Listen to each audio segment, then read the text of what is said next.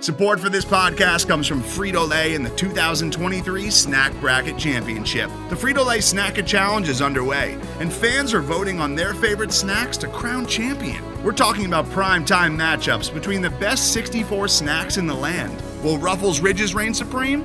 Can Doritos defend their dynasty? Or will Smart Food use their smarts for a surprise upset? Only you can decide. Get in on all the action for a chance to win up to $1,000 or a year's worth of snacks.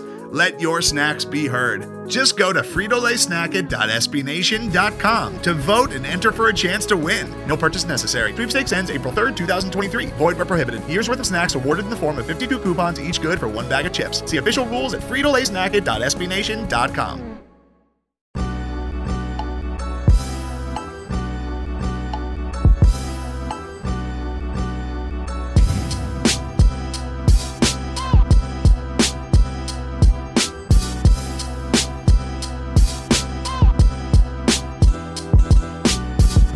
everybody to the Longhorn Republic, your source for Texas Longhorn news, sports, and opinions with a bit of snark built in. We are a podcast of Burnt Orange Nation, and you can find more great Texas Longhorn content over at burnorangenation.com. If you like what we do, please leave us a rating or review on Apple Podcasts. It helps get the show out there.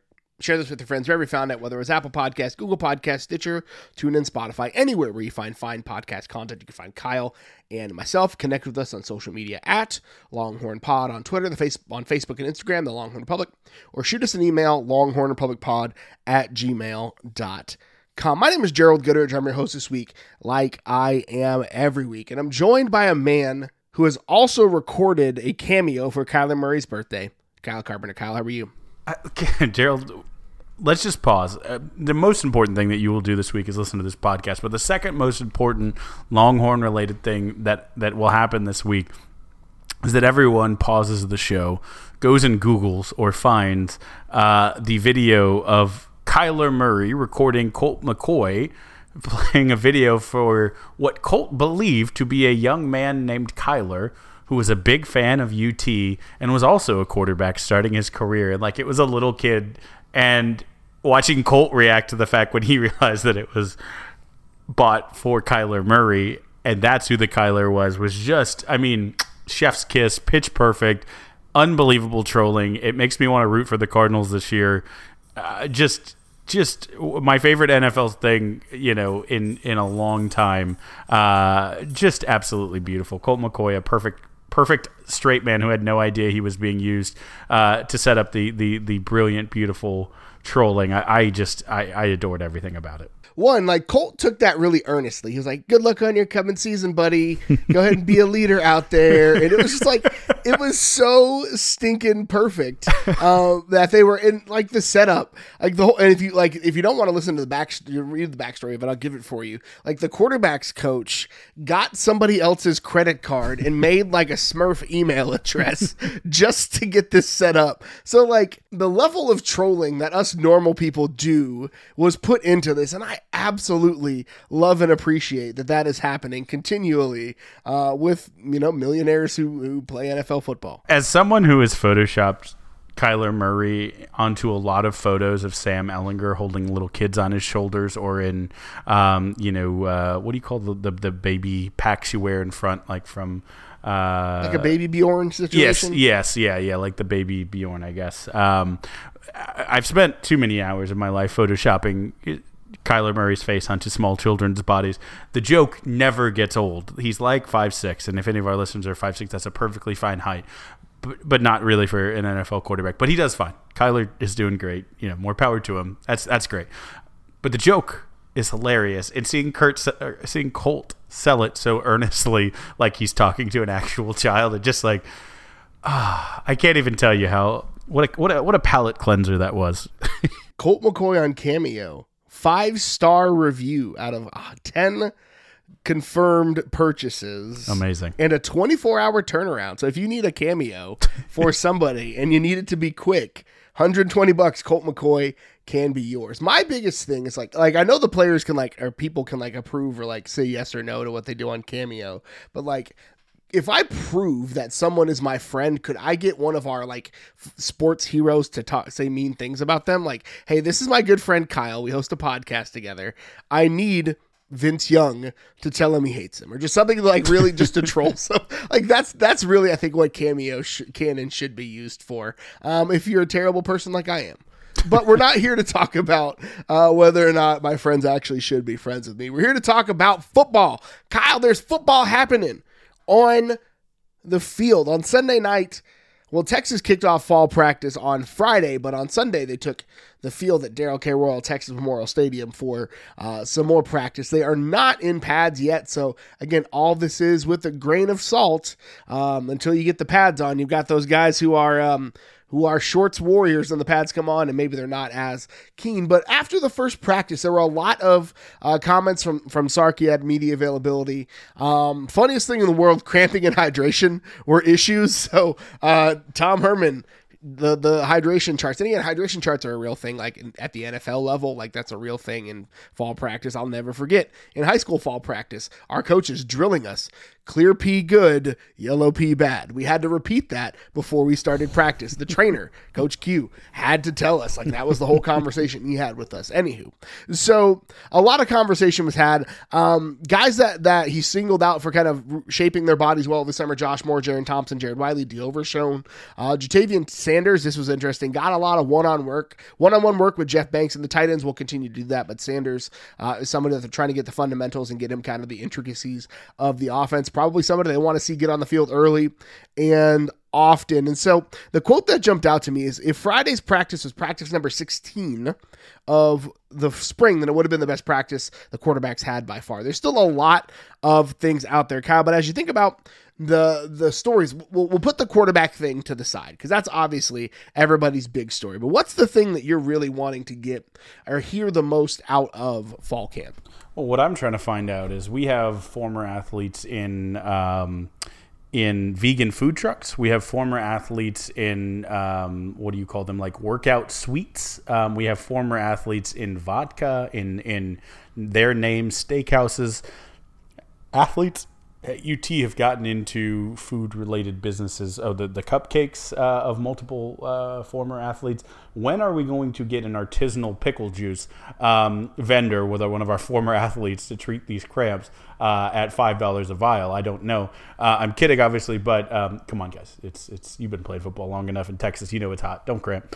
Um, I'm curious. There's a couple like names that came out that Sark mentioned um, some that you expected, some that were, you know, a little bit like, oh, either forgot about that guy, hadn't heard about that guy. Interesting to hear.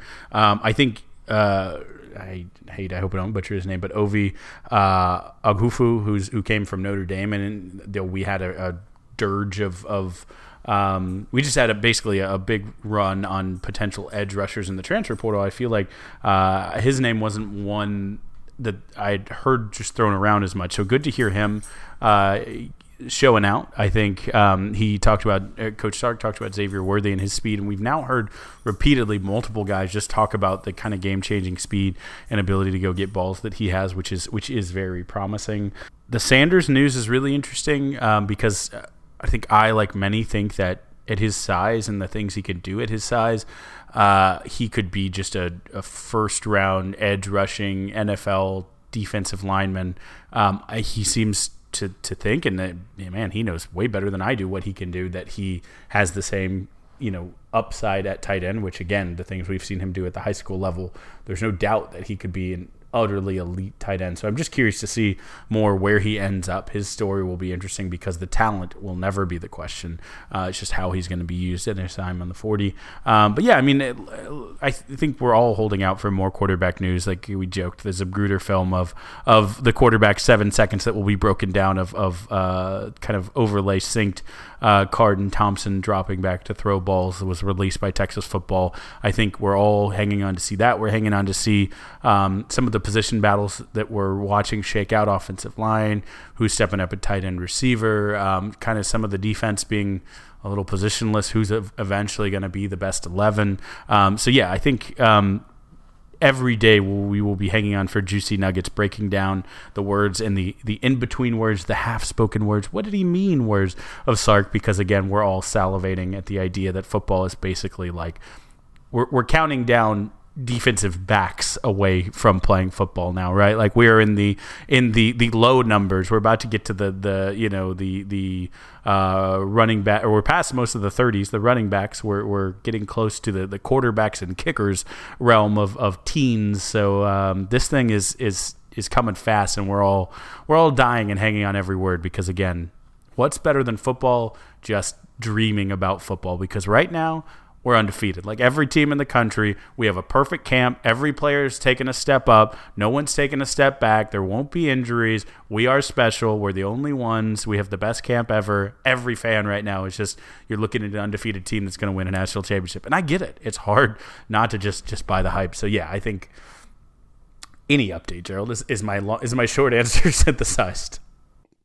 I think one of the things that was interesting to me is you see you see guys like uh, Troy Omeire who missed most of last year with an injury. He put on like 21 pounds between his high school year and his freshman year at, at Texas and blows out his knee. Um, you see a guy like Jordan Whittington who put on a bunch of weight multiple injuries. And so now they're playing much lighter. I think Omeire dropped like 10 pounds in the offseason. So I'm curious to see what those guys look like, play like, and if they can finally stay healthy. Thankfully, if they're playing at a healthy weight that their body can support. And again, the other thing that I'm always looking out for, and especially in a year where you're breaking in a new quarterback, is the offensive line, right? That's the, mm. the thing that I'm always always looking at. And and based on the limited time that, that the media got, got with them, um, the, the grouping, the first grouping that everybody saw was from left to right Jones, Okafor, uh, Majors, Angilau, and Kerstetter. And, and Sark actually singled out Kerstetter as a guy both for his leadership and for his nastiness, which is some it's if if there's one adjective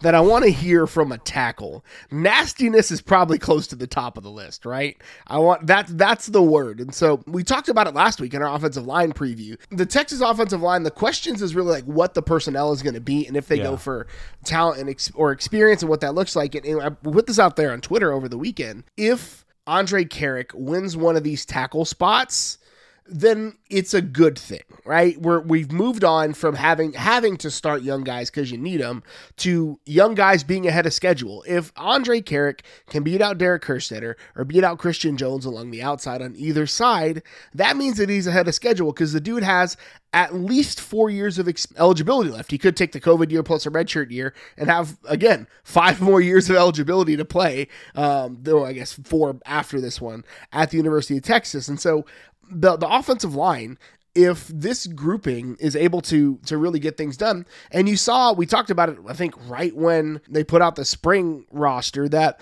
the the offensive line composition both from body and kind of schematically is going to look different. So i'm curious to see how these guys continue to pick up the new scheme because the the guards are playing heavier and the tackles are playing lighter which lets me know that the tackles will likely be doing more of the pulling and more of the moving and kind of being the big bodies that are coming across the line to clear clear things out. So uh, I'm curious to see what that scheme looks like and what Kyle Flood can scheme up because the conversation around Austin is can you develop guys? And one of the reasons why a lot of linemen weren't going to Texas and going to Alabama was because Kyle Flood is known as a great offensive line coach and a developer of talent. And so if he can squeeze every ounce of talent out of this group and get them up to playing at and I'm under no delusions that this group is going to play like a group of five-star linemen at Alabama, right? I'm I am not under that that Alabama has five first round potential first rounders across the board at any given time.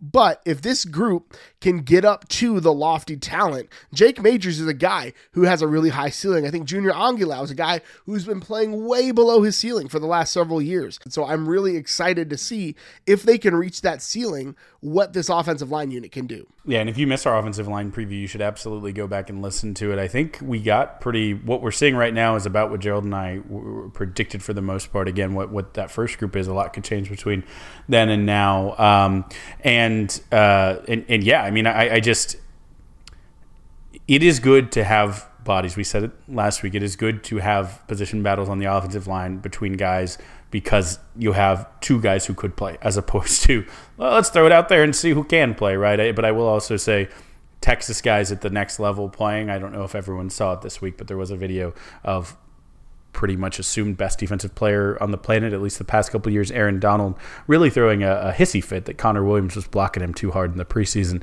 Uh, he didn't like that in practice. Connor Williams was, was getting after that that tail um, and, and, and through a through a bit of a, a fuss. But uh, that's a good sign. Again, like Gerald said, uh, the big uglies should be nasty. Offensive linemen from Texas have a reputation of man, those are the nastiest guys uh, around, and, and you'll be in a good spot. Now, I've never played anywhere close to elite level of on the line, right? Um, anytime your pads get put up in your throat, it means that your pad level is too high. And so that's kind of on you, Aaron Donald. Like, get your pads lower. I know it's the preseason, but like Connor Williams is trying to win a spot. So if you line up against him, he's probably going to put your pads in your neck if your pad level's too high. That's neither here nor there. So we've got, again, a few more weeks of spring practice. The pads will go on soon and we'll get a better indication of what things are like. We'll probably get a quarterback decision at least a week, if not two weeks ahead of the season because, well, you want your first guy to get most of the snaps with the one and really build a rhythm with that line, with his center, really important, and with the wide receiver. So we'll keep you up to date as those decisions are made. Today's episode is brought to you by Cars.com. With over 2 million vehicles and 50,000 more added every day, Cars.com will match you with the perfect car for you, your budget, your life, your style. And if you're ready to say goodbye to your current car, Cars.com will get you an instant offer to cash it in. Just start by entering your license plate and get matched with a local dealer who will write you the check. So whether you're looking to buy or sell, just go to cars.com. It's magical. So we wrapped up our offense pre offensive previews last week with the offensive line, and if you missed that, what the heck are you doing with your life? Go back and listen to it. It was good. But we're flipping sides. We're staying in the trenches on the defensive line. And so Texas is not only replacing a guy like Joseph Ossai on the edge, who was really impressive and ended up being an NFL draft pick. Uh, Texas is also bringing in a new scheme. Again, the third new defensive scheme in three years. It is what it is. But Texas has a lot of talent to pull from. So Pete Kwiatkowski plays kind of a four man front, kind of a three man front, kind of a 3 3. Most of your ends in this system are to play positions where they can both be uh, a, a, hand in the dirt and and standing straight up, depending on your need. You've got an end, you've got kind of a edge and jack kind of thing, a spinner situation. Uh, a one technique kind of shaded on the center, three technique uh, shaded on the guard. So when we look at what this grouping is going to be. The one technique seems pretty settled. Um, you've got Snacks Coburn, T'Vondre Sweat. Uh, sorry, Gordon Welch is, is is in the mix there. He's a guy who, again, has a really high floor and pretty high ceiling as well. But um, Snacks Coburn is probably not going to give up too many snaps there.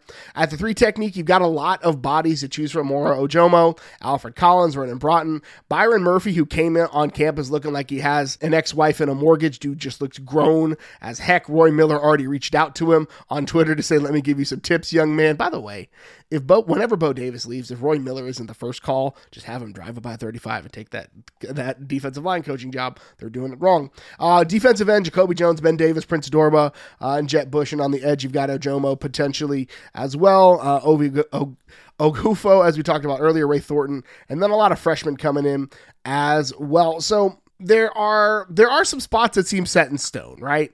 There are some spots that have a lot in flux. So Kyle, if, if you're looking at this grouping, like what are your expectations? What are you looking for? Who do you who are you looking for uh, in this group? Well, like you said, I think it, there are some known knowns and there are some some known unknowns, and so uh, some some guys that we don't know exactly what they will be. Right? We know that we're replacing Joseph Ossai. We know that we went heavy into the portal to try to get some of those edge defensive end slash buck. Uh, I believe it's in Coach K's system. Who will be rushing over there? Uh, what that translates to, what we get out of that will be interesting. I think J- Jacoby Jones is a guy who actually really interests me. Um, uh, Jones is a guy who's got a lot of hustle. He finished last year with uh, 28 tackles, two tackles for loss, one sack, but had kind of a big fumble recovery. Um, in, in, the end of the season, he was a guy who kind of he's a he's an energy guy, and I think it's just a matter of time if he can if he can translate that into some some pressure and getting a couple more hands on players in the backfield and specifically quarterbacks. I'm very curious to see.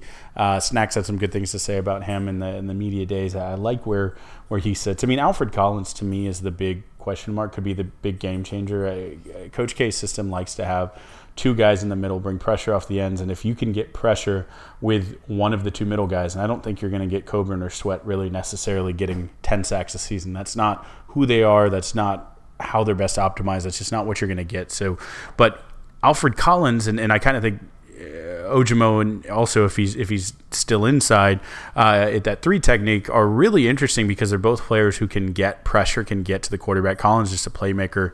Uh, again, we saw that in the bowl game. We saw what he can do. Um, Collins has the talent to be the long line when we think of Texas NFL defensive linemen that we've had for years, and not the Poona Fords who didn't get drafted because they undervalue Texas talent, but the guys of decades before who went in rounds one, two, and three when you came to UT to play interior defensive line, it pretty much meant you went on to the next level, right? And and I think Alfred Collins has that level of talent, so he's a guy to me that's really interesting. Again, the question marks between Thornton, Ben Davis, eh, you know, Ovie, what you're getting with those transfers if one of those uh, tacks on. And then I, am just really curious about the freshmen, right? If, if any of those guys don't work out or any of the freshmen step up, I think Jordan Thomas, DJ Harris are both big, big recruits, big names. But one of the guys Sark called out in his first presser was Barryn Sorrell, who I had to kind of remember was a three-star kid out of New Orleans who uh, was not the, the the big. I mean, a big recruit. But again, there were some guys who were had more stars. Not that that means anything, but who may have been bigger names in the recruiting spheres in that same class. So the fact that he was the first kind of that I saw of uh, of these edge rushers, these freshman edge rushers to be called out. I'm just curious if any of those four, also David uh, Abiara, um, any of those four, if they end up seeing the field, will be interesting to me. But you have a guy like Jett Bush who played a lot in the past and is a really team chemistry guy. Don't know if you want him necessarily as your starter, but guy who's relatively productive in short minutes. I'm just curious if any of the, the surprise names down the depth chart a little bit at the start end up getting in because I do think this is a unit where you can see some rotation, you can see uh, some fresh legs, you can see the hot guy kind of you know someone's playing well that day, get getting some extra snaps. I think you're right that Snacks is, is probably the anchor who who. Uh, if he's in good shape, shouldn't be coming out, but everything else will be a little bit interesting, a little bit fluid, and, and even they while they're not giving everything away, have said that that Coach K's defense will give you really, really interesting and multiple looks. They will they will be even sometimes. They will come out odd. They will come out uh, with with five or six different looks at you really quickly to try to keep the offensive line and offense a little bit confused. So I think you could see we could be talking about six or seven different guys um, on this specific group on any given week who who who could make a play in their in their time in the game. So I really think that there's some known talent, and again, if any of these question marks end up really being a home run, then you look at what is probably one of the deepest groups being one of the just pure best groups and leave it, you know, full stop at that because I think getting pressure off the edge is going to be huge when we talk about the rest of the defense with with what this team can do and how high the ceiling for this defense can be. You said Snacks Coburn probably won't come off the field that often, but the the wrinkle in that is that the Snacks T Sweat situation seems like a 1 1A situation yeah. where um, if you've got, you know, 40 defensive snaps in a game, I'm fine with like the the offensive rotation last year was frustrating, but the defensive rotation of you know snacks and T sweat works because again those those are ginormous human beings, three three twenty plus, right? And so getting them a rest is not a bad thing, and especially when there's not any talent drop off or any productivity drop off between them. And you know, I'm I'm the weird guy that watches the interior line, and so when you when you look at a, a scheme like this, that's that's the thing that you have to remember is that you you probably won't hear Keondre Coburn, uh, T'Vondre Sweat's name too often. But if they're doing their jobs, you will hear a lot of Jacoby Jones and Ray Thornton or Prince mm. Dorbah or, or Ovie because what Keondre Coburn is going to do is he's he's a shaded nose, and so his job is to make both the center and the guard pay attention to him.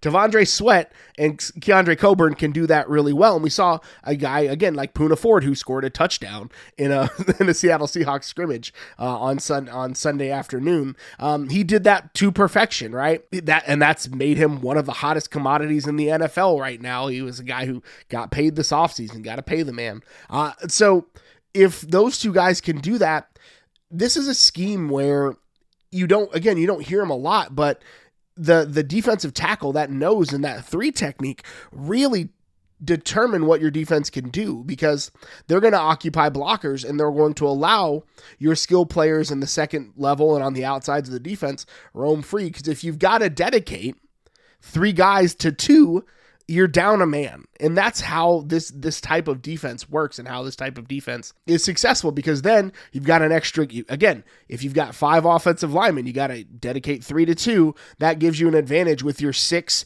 guys that are kind of playing there in the middle six to seven guys are playing there in the middle. And if you've got a, def- a defensive back that can win in one-on-one or you've got a safety that can peel over the top and make a center field play you're going to create some turnovers. And, and that to me is is really going to be th- this is always my thoughts. The reason why we loved the defense in the first year of the Tom Herman era, they got the most out of Keondre Coburn and Chris Nelson skill sets. And so I'm really curious to see how that turns out. Yeah, and, and just one other thing. Again, when we talk about this, there's there's a little bit of a it it is really more of a four man set with, with two linebackers, but you, you could put that, that buck position if you really wanted in the in the linebacker discussion that we'll have coming up shortly because let's call it 80-20.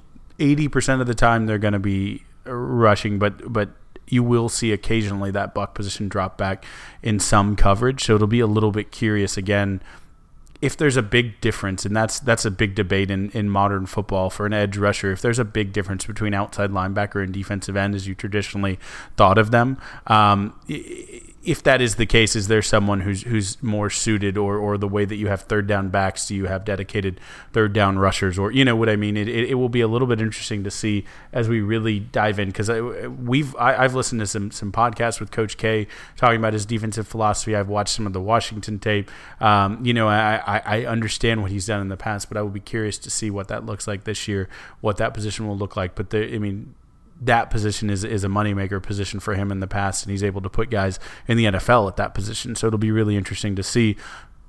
Again, we talked a lot about interior linemen. I think Coburn, Sweat, Collins, Ojomo, who, who's been between the two, are four names that you know, and they're all really talented, and they could play on Sundays. Um, again, the the extent that this is a successful unit and not just a talented unit, but the unit that anchors this defense, that leads this defense, that honestly leads the team to the success that they can have this year, to me will be how well you're you're getting pressure off the edge and and and you know if you can get a Joseph Ossai level performer, or you can have a group that is putting up. We have multiple guys who can get after it, and and it's more of a group effort. Or if there's one guy who's going to step up, or maybe they, they, they don't they don't have it out of that group. But I, I feel relatively confident that, that there will be there will be production there. It's just a matter of who. You talked about like the the edge linebacker thing. There's a reason why like 247 rolled like defensive end and edge. Like they roll they because defenses are different nowadays. Like you've got D linemen, you've got edge rushers, and then you've got linebackers. There's not really like a defensive end linebacker. Like it's it's a it's a different thing. So anywho, so we will have obviously more about this as practice wraps up, and we'll know who's going to shake out where and what it's going to look like moving forward. So that brings us to the part of the show where we catch up on all the other news stuff that we didn't get to talk about and we down the 40s. Let's start with recruiting. Texas picked up uh, two three star high upside guys. I think they'll probably, uh, one, if not both of them, might pick up another star this offseason. We'll see. Uh, but three star linebacker Owen uh, Carey out of uh, Mater Dei High School in California, and three star cornerback Champ Lewis out of Warren Easton High School in New Orleans. So uh, Owen Carey's 6'3", 225 linebacker. Um, dream, Texas apparently was his dream school. His uncle lives in Austin. He came in for a visit and then just stayed all weekend with his uncle hanging out around Austin. Um, got the offer set a commitment date and decided to pull the trigger. Uh, Champ Lewis got the Texas offer and decommitted from Colorado in the same day and then committed to Texas a couple of days later. So uh, Texas finding some help uh, on the defensive side at the skill position. Kyle, uh, you've looked at these two guys. Like, what's the uh, what's your read on them?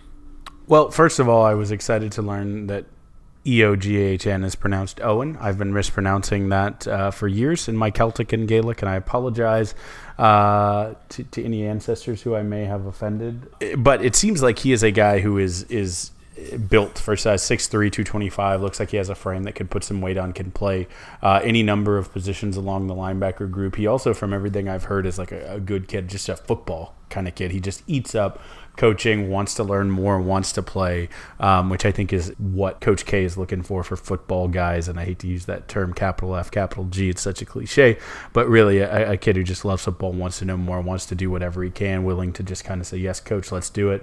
Um, and so I think I think for him that's exciting. I think you know, not to put the pressure on Champ Lewis, but the last uh, cornerback named Champ I can remember uh, was a Bailey. Loved both Baileys. Boss Bailey, one of the most ridiculous, just just um, his brother, one of the most ridiculous forty-time vertical combinations and size ever. But anyways, won't won't put the Champ Bailey comparison on him quite yet. But a cornerback named Champ can't be a bad thing. Um, getting kids out, getting defensive backs out of the state of Louisiana again, never a bad thing. I'm excited. I think two kids who are like Gerald said, upside guys. Again, if they're both four stars by the time they graduate, don't don't be shocked if they're guys who come in and and you know push for playing time over higher rated guys. Don't be shocked.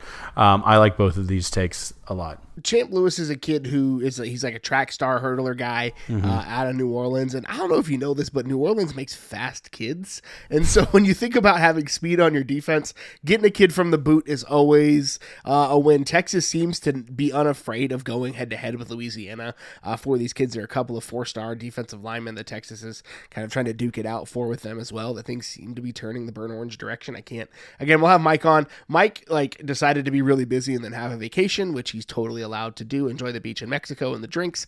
I'm proud of you. Enjoy your time. But we'll have him on in a couple weeks to hopefully talk about uh, some recruiting. The Olympics wrapping up in the University of Texas was incredibly successful. Nine Longhorns earned medals, five golds, three silvers, and a bronze, capped off and added to that count were a lot of people in the last week. So, potentially the most dramatic, not potentially, the most dramatic of them uh, was Canada winning the, the country's first ever women's gold in soccer on penalty kicks. Julia Grosso comes up and just muscles it past the keeper. The keeper puts her mitts on it, but Julia was too much for her. Um, and just the reaction that she had was like disbelief. You, you love to see it. It was a feel good story for sure. Julia Grosso, just a, a, a a woman who we've cheered for and talked about on this very podcast, been fans of for a long time, uh, and and one of the best players on the Texas soccer team, of course. But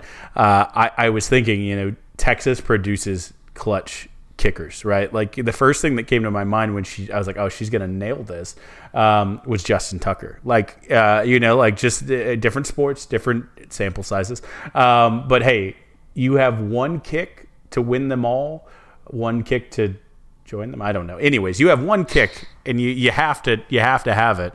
You just call a Longhorn. Justin Tucker in football, Phil Dawson before him, uh, Julia Grosso. Um, there's some young uh, Texas soccer players coming up who might fit that bill, but really incredible. Just such a cool picture of her turning around and running towards the Canadian. I always love penalties because of this. The Canadian team, and you just see like it's separated yellow on Sweden, red with Canada, and the one half is just you know elated, and the other half is you could see them just crumpling over as they realized we just lost the gold medal off of her foot. Um, just one of those like iconic sports moments. Uh, a really cool photo that I I think we retweeted on our our Twitter feed, but um, just really iconic stuff. So one of my favorite Olympic memories of, of the whole the whole shebang. Hot take. Sometimes it feels like it's better to win the bronze than lose the silver.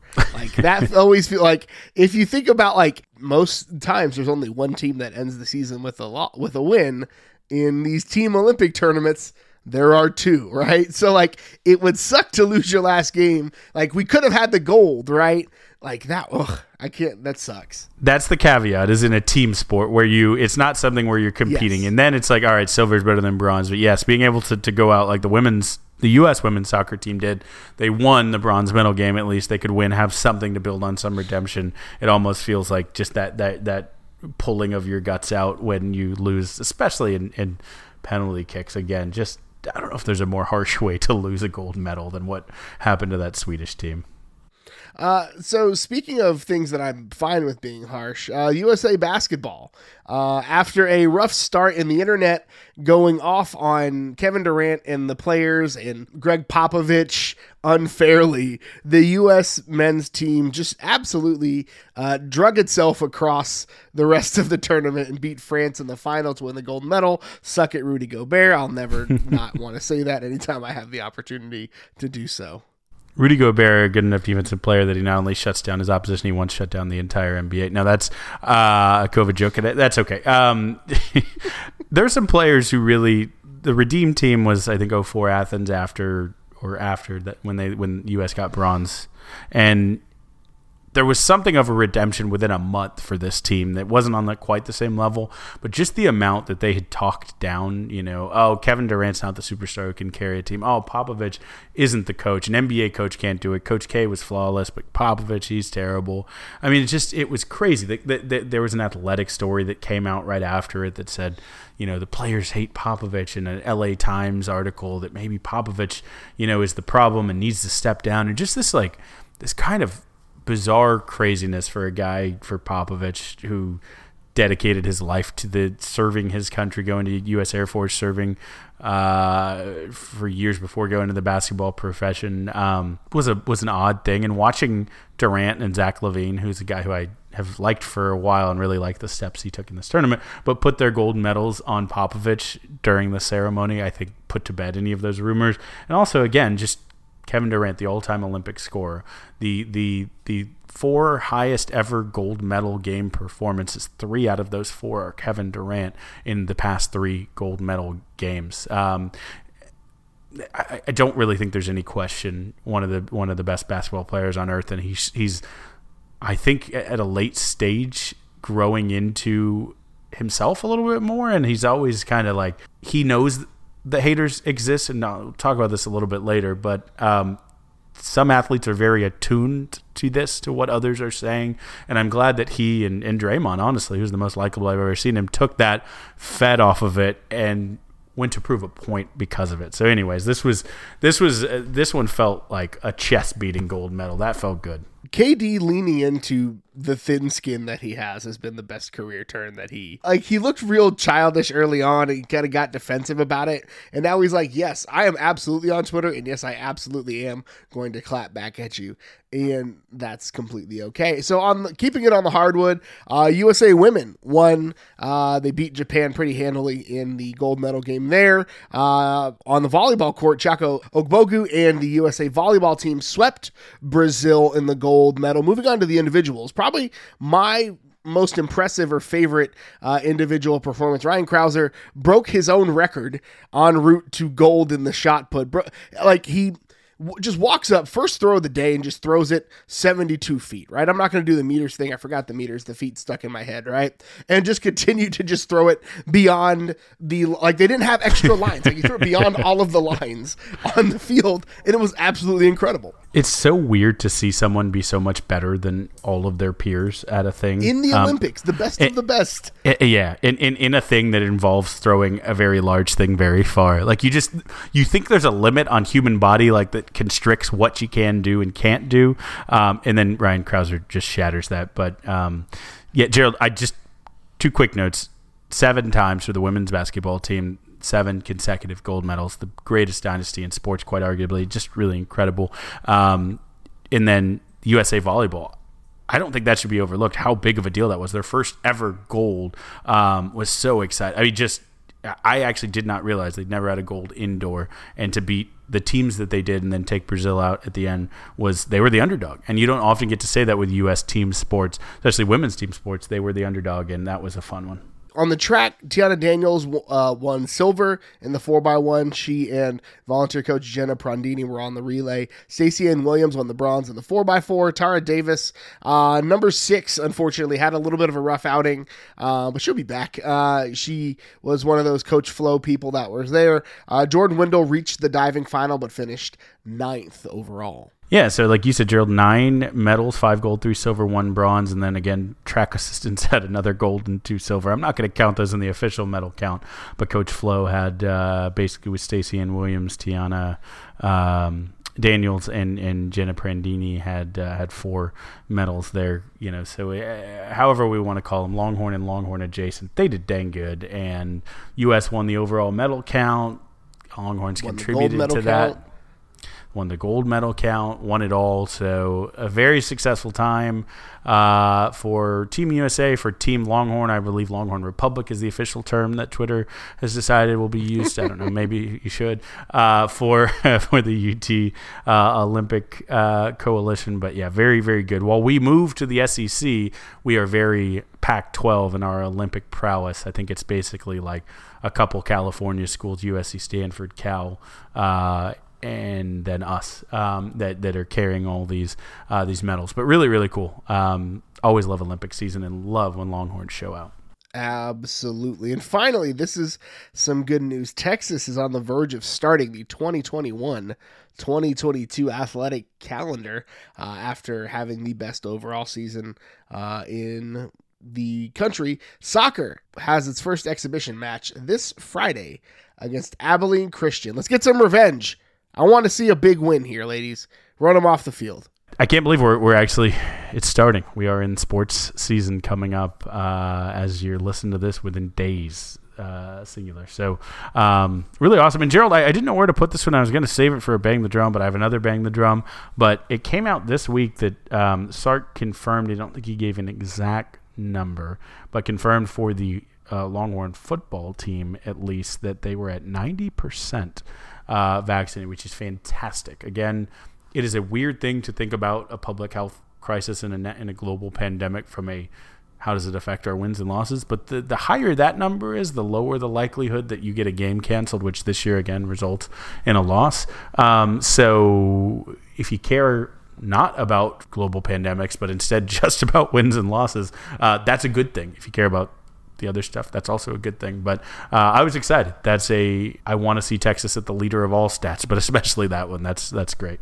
From a competition standpoint, it's smart. Again, don't cost yourself games uh, for a dumb reason. That's all I'll say about that. Now's the part of the show where we honor one of the best traditions in all of college athletics, Big Bertha, and we bang the drum. Brought to you by Joe Ruiz. So, Kyle, what are you banging the drum on this week? Well, we just saw some and talked about some pretty elite athletes in the Olympics. Um, I was thinking about something, and, and then Coach Sark and a presser kind of hit it on the head, and I appreciated the fact that he devoted time to it, whether uh, network decided it was uh, obliged to cut away from it, but nonetheless, the full clip was released, and I hope everyone had a chance to see it. If you didn't, go check out our Twitter. But but Coach Sark, it's maybe a minute and a half, two minutes, went on a, a just a, a kind of a little speech about athlete mental health. I don't think that we necessarily tie those three words together. We talk about athletes, and, and we, we kind of occasionally are starting to talk about mental health, but athlete mental health specifically. Um, and I think he put it very eloquently, but basically to the effect that. Um, you know you're competing at the highest level and you have your own self-doubts you have your own issues that you're going with you have your own teammates your coaches your parents your family those in your circle um, and, and as we've gone into this weird time and place no longer is it just the Sunday columnist in your hometown who gets to say something about you that you see. We now live, and we joked about it with Kevin Durant clapping back at 2 a.m. from the Olympic Village about a guy mocking him in Team USA. You now see if you don't find a way to insulate yourself from it as an athlete that this feeds in and you you you, you can't keep it out. I, I do a podcast and i check the comments. I post articles and i read the comments. They always say you shouldn't uh, for your own work but it's hard not to. You do something you put it out there in the world. Um, and, and and now we live in a world where the water cooler as sark said isn't in the office. It's it's online. I wrote a paper in college when twitter was emerging as a platform that it was the new water cooler, and and it is, and and it is a place online where people can be anonymous and say things and take shots, and people who've never played beyond a junior varsity level can have a hundred thousand followers for whatever reason because they run a specific site that has memes and clips and take shots at people. And you you've seen some of the single most high performing athletes that exist today. Again, Kevin Durant, we talked about. There's a, a documentary on Netflix about just uh, Naomi Osaka, who's just fascinating, but you saw recently her um, kind of come out and talk about how she was preserving her own mental health and not talking to the press and not doing kind of what was asked for her. And she ended up being the Olympic torchbearer and, and just such a proud moment. But someone who is so elite and so young and has gone through so much and still is an introvert and struggles and processes things externally. And then you saw Simone Biles, who the lead up to the Olympics was GOAT, greatest of all time, the best there ever was, struggle. And it puts into perspective again, we should blow this wide open. This should not just be athlete mental health. We should talk about mental health all the time. It should not be stigmatized. It should not be verboten. It should be something that, you know, hey, my stomach hurts. Hey, I'm feeling down. Like it should be equally as no brainer to be able to speak up about it. But again, the fact that all these people are going through it, these athletes, I hope that the outcome of this A is that we treat them better, have a little more space, a little more grace, and just, you know, let these athletes process. B, that again, their s- bravery to speak up and take a stance on it leads to a step forward in the greater conversation around mental health in general. But again, I just want to commend Coach Sark for taking the time to speak to it, to to kind of come out on the right side of history to make a stand and to just just put it into the the, the consciousness of Texas fans that that, that it, it is a thing and you can contribute to it sometimes and I hope in a good way um, but also to be cognizant of it there's way more that we can say on this podcast about that we talked about it last week that like we talk about health as wealth and mental health is like above all and, and there's a and I was people. If you don't know, if you're new to us, like I was a youth pastor for like seven, eight years ish. Like there is this young people nowadays have a different time of dealing and a different way of having to deal with the external pressures because they live their entire lives online. And obviously it's by choice and parents can limit that to their best extent. But like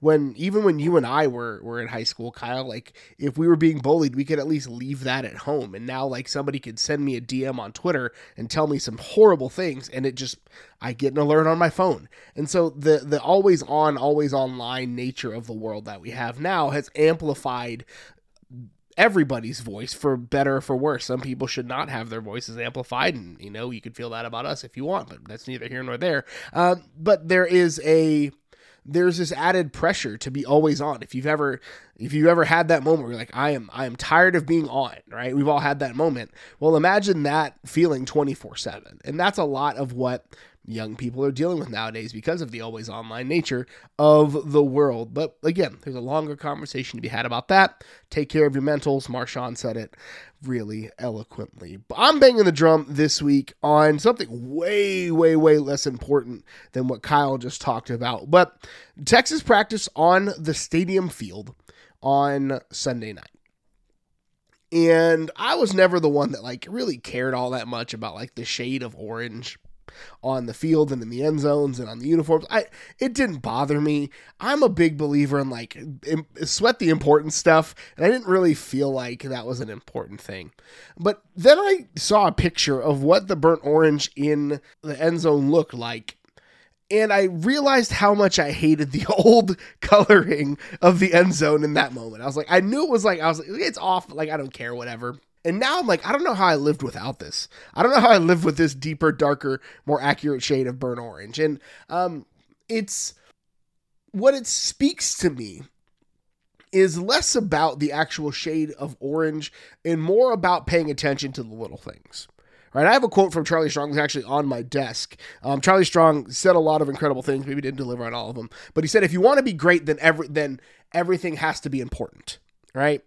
If you want to be great, everything has to be important getting the color right on the field feels like a little thing, but it shows, to me at least, that they're finally paying attention to the little things around the athletic department. They're finally paying attention to the little things like making the game day experience better for fans so they can get there earlier and get a home field advantage. They're paying attention to the little things like giving and opening up your checkbook for coaches to be able to bring on recruiting staff and bigger staffs and bigger uh, and better names and opening the purse strings for a high profile um, coaching staff and all of those things those little things will eventually add up to hopefully big things right that's the that's the goal that's the mindset is that if you do the little things right at some point they will all add up to big things. And for the University of Texas, big things are wins and losses on the football field.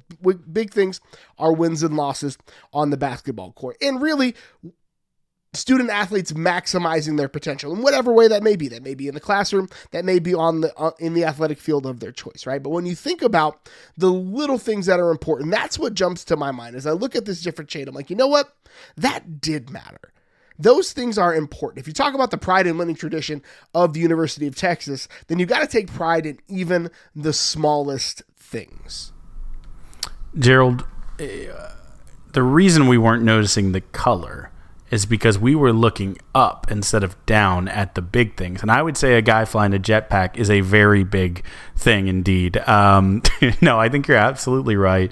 Uh, yeah, I, I, I, I think Chris Del Conte gets a lot of things right. I think the Texas Athletics gets a lot of things right. I think they understand. I think Del Conte's we're never changing the uniforms. If it ain't broke, don't break it kind of mindset. But they will change the things that need to be changed to get them right. Right? They're not beholden to it, it has to be this way because it's always been this way. They'll change it if it needs to be right, but if it ain't broke, don't fix it. And I kind of like that. I kind of like where he's fallen. I like where the athletics department uh, this is showing where their where their heads at. I think it looks good. Hopefully, it looks. Uh, I believe they call that shade SEC orange. I don't know, but uh, I think I think it looks it looks spot on.